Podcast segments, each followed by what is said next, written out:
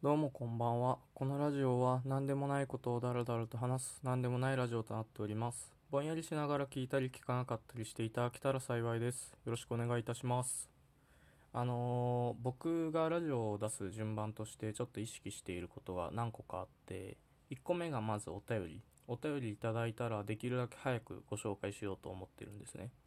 で、次に意識しているのが、こう、真面目な話がに連続とか続かないようにしようと思っていて、なので今回ちょっと真面目な内容を取り上げるんですけれども、もうすでに旬がちょっと撮ってる時点で過ぎ始めているっていうのもあるし、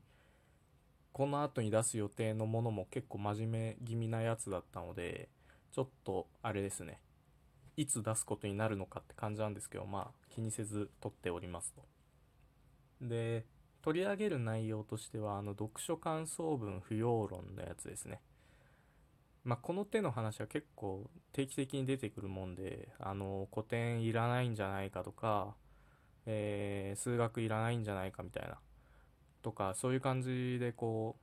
う出てなくなって出てなくなってみたいな、こうルーズソックスみたいなもんなんですよ。こう廃れて流行り廃れて流行りみたいな。だからまあ旬も何もないからいいかなとか思ったりして、ちょっと触れようかなと思ってるんですけど、まあ、今回の場合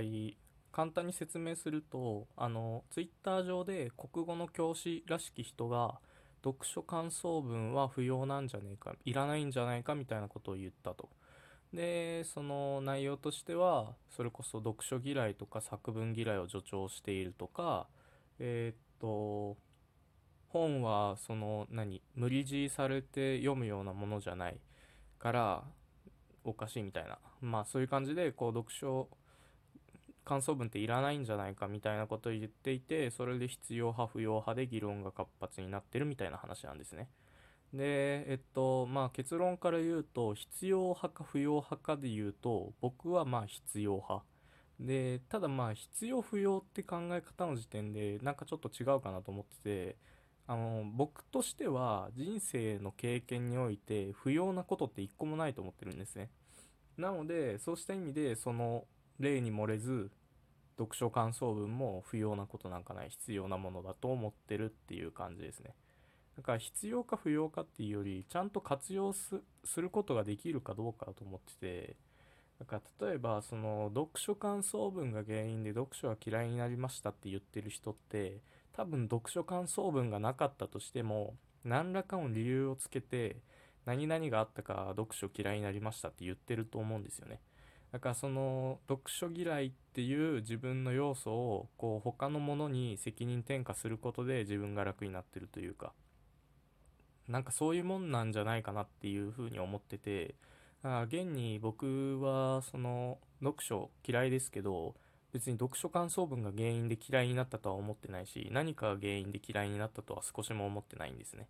僕自身の個性というか、そういう性格上の問題で嫌いだなと思ってて、ただその よん,ご 年、今の家引っ越してきて よん,ご 年ぐらいなんですけど、その間にもうにひゃくさつぐらい本は買ってて、なんかそれぐらい結構本を読んでて、そんぐらい本読んでるとやっぱり過去に比べて嫌いよりかは好きとか普通寄りになってはいるから、結局のところそうやって向き合うかどうかだと思ってて、まあだからそのなんだろう、うん、読書感想文が原因で嫌いになりましたとか、そういうのはそもそもなんかおかしいんじゃねえかなって思ってるんですよね。で、えー、っとまあそれこそ古典いらねえんじゃねえかとかも一時期あったけど、古典確かにひゃく学んで いち、に、さん ぐらいしか使わないってかことはあるかもしれないけど、ゼロ全く使わないってことはないと思ってて、ないというかそれってただ本人が活用してないだけだと思ってて、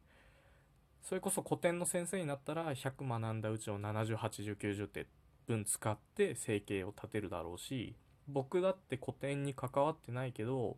こう古語的な表現とか昔の表現ニュアンスを知ることで、こう文章のバリエーションだったり表現のバリエーションが増えているっていう自覚があるから、まあ いち、に、さん ぐらいの割合かもしれないけど、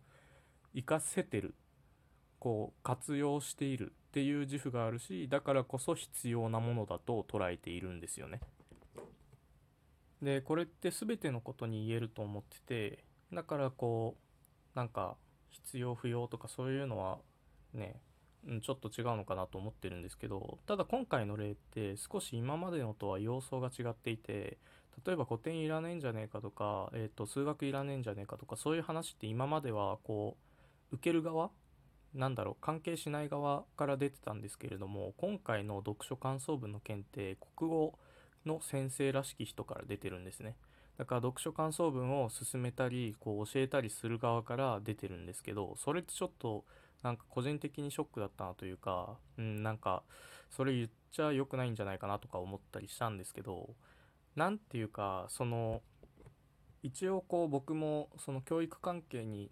少しだけ近いところで働いてた経験とかもあるんですけど、あの学習指導要領とかそういうものとかに触れたりしていて感じたのは、やっぱり当然だけれどあれってものすごい頭いい人が何十人とこう積み重ねて何十年も積み重ねてできた結果が今の形なんですよね。だからなんだろうな、そんな簡単なものじゃなくてめちゃくちゃしっかりとした意図があって大体のものは入っている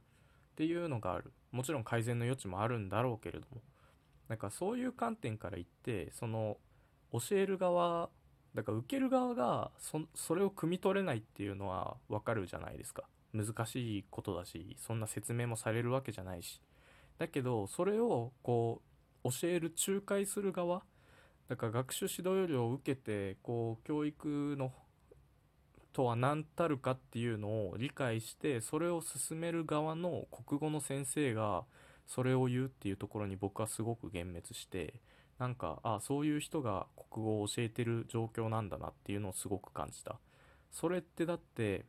まああなただけがこう迷惑被るのであれば別に問題ないけれど、あなたが受け持った何十人もしかしたら何百人の生徒全員がその国語の先生が意図しないままに教えている国語の授業を受けているってことでしょ。それってなんか教育をする側の立場としてあるまじき行為かなと思ってて、なんか僕はそこですごく幻滅しちゃったかなっていうのがありますね。別になんか個人の意見はいいんだけれど、そこすらも読み取れずにこうなんとなしに国語の先生やってる人がいるんだなやっぱりって思っちゃったかな。だからまあ大体そんな感じですかね。まあうん学生とかでもまあ社会人とかでもいるけどよくいるじゃないですか、なんかこの時間無駄じゃねとか言う人とか友達とかで、ああいうやつ僕めちゃくちゃ嫌いだったんですけど、それってその君が無駄にしてるだけじゃんっていうのをすごい思ってて、だからもうそういうのってなんかあんよく意味わかんねえ授業とかの時にこれ無駄じゃねってこう発すること言われたりとかってあるんだけれど、その中でこうでもこうなんだろう読み取れる知識があったりとか読み取れる考え方っていうものがあって、それをいかにどう解釈したりどう理解して自分の人生に生かすかっていうのは自分次第だと思ってるから、そういう無駄じゃねって言ってるあなたが無駄にしてるだけだし、それをその無駄じゃねっていう考え方を押し付けようとするのもやめてほしい、気持ち悪いとか思ったりしてた。うんだから、ねまあ、ネットとかでさこうし新卒の子とかもよく言うじゃん、こうなんかさあの入りたての新人の僕ですら分かる無駄な会議何なんだろうみたいなそんな無駄な会議なんかあるわけないでしょ。基本的に基本的にあなたよりも何十年とこう働いてきた人たちがでもう今までまあどんぐらいか分かんないけど今までの歴史の中で必要であると判断した会議なんだから無駄なわけないでしょ。それを無駄にしてんのはあなただけだしだし仮にそれが本当に無駄な会議だったとしてもそのレベルに入ってるわけじゃん。そのレベルの会社にあなたは入ってるわけじゃん。その何十年とやってて無駄な会議しかできないような会社に入ってるんだからそれ言う権利ないでしょっていうのはすごい思うかな。少なくとも僕の経験してきた会議まあいくつかいくつかってかまあまあ結構会議は結構あるけどの中では別に無駄な会議なんか一個もなかったかなって思うし、むしろそのなんだろまあ一般的に無駄だろうって思われるような会議でも議事録取る練習になったりとかもするし、でもそれってその僕がそれを無駄にしないようにしてるというか、議事録を取る練習練習として受けいるわけじゃないけど、もちろんでもまあ結果として議事録を取る練習にしているとか練習になっているとか、そういう感じで活かしているから無駄じゃないし、だから結局無駄になものなんかない、人生に無駄なものなんかないから、うん、無駄じゃねって言ってる暇があったら、その物事に対して見方を変えて接してそれを無駄にしないように工夫するべきじゃないかなって少なくとも僕は思いますね。なんかそんな感じかな。毎回無駄じゃねって話が出るたびに思うから、こうやって今言ってるけど無駄じゃないよ何何これ今後これって無駄じゃねって何回出てきてどんな種類出るか知らないけど、多分今のうち言っとくけど、多分ねそれはね無駄じゃないよ、無駄にしてるだけだと思う。そんな感じかな。まあとりあえず今回の件はちょっと残念だったね。国語の先生が国語の先生か分かんないけど、国語の教師、自称国語の教師みたいな感じだったかなが、読書感想文って無駄じゃねって言ってるんでしょねえそっかーって思っちゃったね。まあ僕の先生がどうだったかは知らないけど、今まで出会った先生がそういう人たちじゃなかったことを願うばかりだね。いい先生が多かったから。そんな感じでした。なんか暗い感じになっちゃったけど、